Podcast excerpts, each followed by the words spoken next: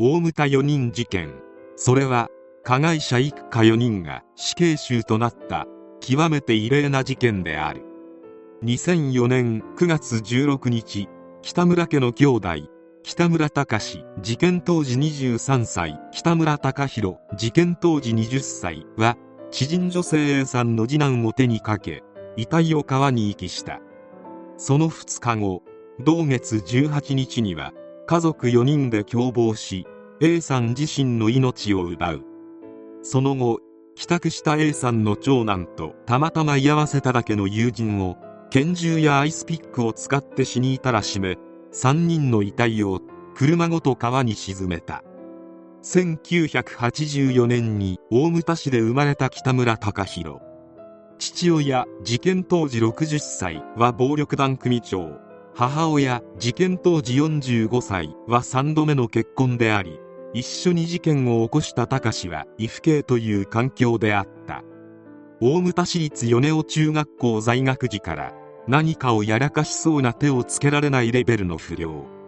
ろくに字も読めず学力は小学校12年生レベルと言われ授業妨害居眠りテストの危険などは日常茶飯事。中学時代は1歳年下の弟も在学していたことから体育祭には両親が組の若手士5人と共に一番いい場所に陣取っていたが北村隆弘は普段から体育の授業にも出ていなかったため体育祭にも出ていなかった。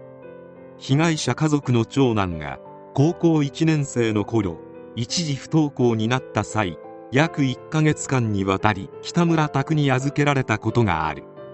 被害者の長男の友人はあいつと北村隆弘は親しい間柄とはとても言えず実際は被害者の長男が不良グループの下っ端として北村隆隆弘兄弟の使い走りにされていただけでいじめを受けて泣くこともあったという。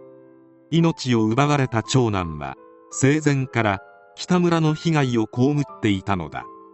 2000年3月に大牟田市立米尾中学校を卒業した北村隆弘は2000年4月の新弟子検査に合格し松金部屋に入門。旧姓の石橋という四股名を名乗っている。入門時点で北村隆弘は 173cm142kg という巨体であった。2000年9月には三池山という四股名に改名し2001年5月場所では序二段にまで番付を上げた。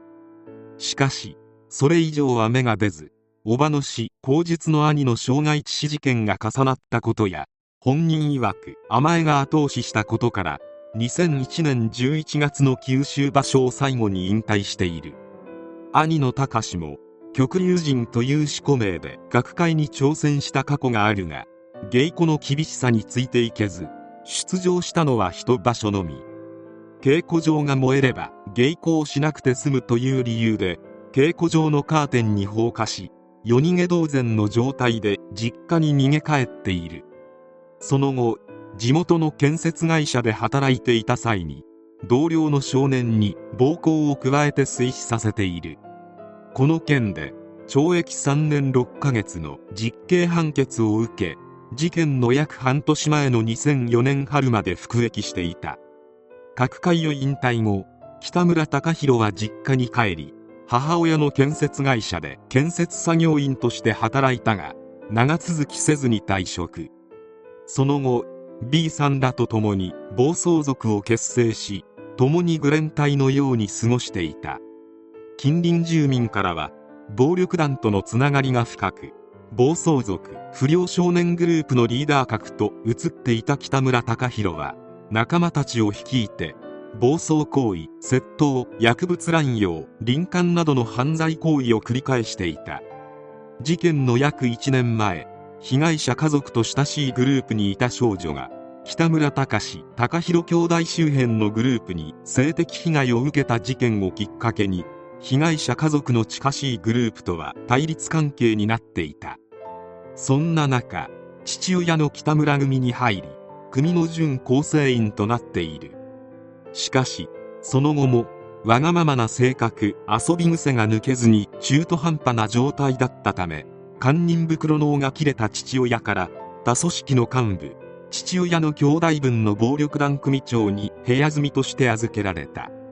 部屋住みになってから約1年後には北村組に戻り2002年頃には18歳の若さで北村組及び上部組織の本部当直総長宅の本家当直を務めるようになった。賭博中古車販売違法売買などをしていたが暴力団の中でもご法度とされていた覚醒剤や違法薬物の密売買にも手を出し大きな売り上げを上げている。しかしこの頃初めて心から惚れて愛した女性ができたことからその女性と真面目で一般的な暮らしをしようとしていたが関係者の身代わりに出頭することになった。出頭前に人暴れしてやろうと不良仲間らと共に一夜のうちに大牟田市近辺の交番など49件を襲撃し自転車の通行人を引き逃げ。その結果留置所への交流。少年鑑別所への2度の収容を経て事件4ヶ月前の2004年5月6日に出所するまでの約1年半にわたり大分少年院に送致されている。出院後年下の若い女性と交際するようになった北村隆弘は先に刑務所を出所した隆の家で共に暮らしていることが多く事件前までしのぎさん遊び七の生活を送っていた。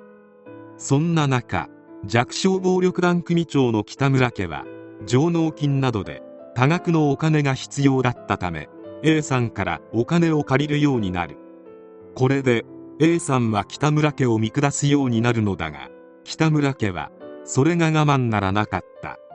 しかし金は借り続け最終的に両親の借金は約6600万円以上になっていた。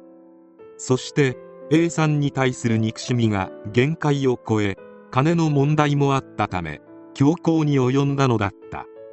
A さんだけでなく A さんの家族全員の命を奪って金も取るという最悪の手段を取った。遺体はコンクリートに埋めて川に沈めていたが浮上し発見され事件が発覚。すぐさま北村家が逮捕された。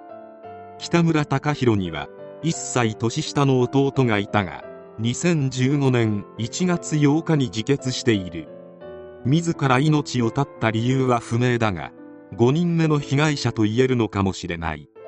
なお2017年9月22日時点で母親北村隆弘は福岡拘置所父親は広島拘置所北村隆は大阪拘置所にそれぞれ死刑囚として収監されている。機能の低い危険人物は借金問題となると人の命を奪うという選択を平気で取る。後先を考えないというよりは考える機能がないのであろう。逃げ出したとはいえ相撲部屋に入るような力のある者がこのような手段を取られてはたまったものではない。死刑確定後北村隆弘と面会した人物がなぜ4人も命を奪ったのか？と問うと腕に蚊が止まって血を吸おうとしたらパシンって打つやろ。それと同じ。蚊も人も俺にとっては変わりない。と言い切った。公正云々の話ではない。こいつらは生まれてきてはいけなかった。速やかに死刑執行されて人々の記憶からも消え去ってほしい。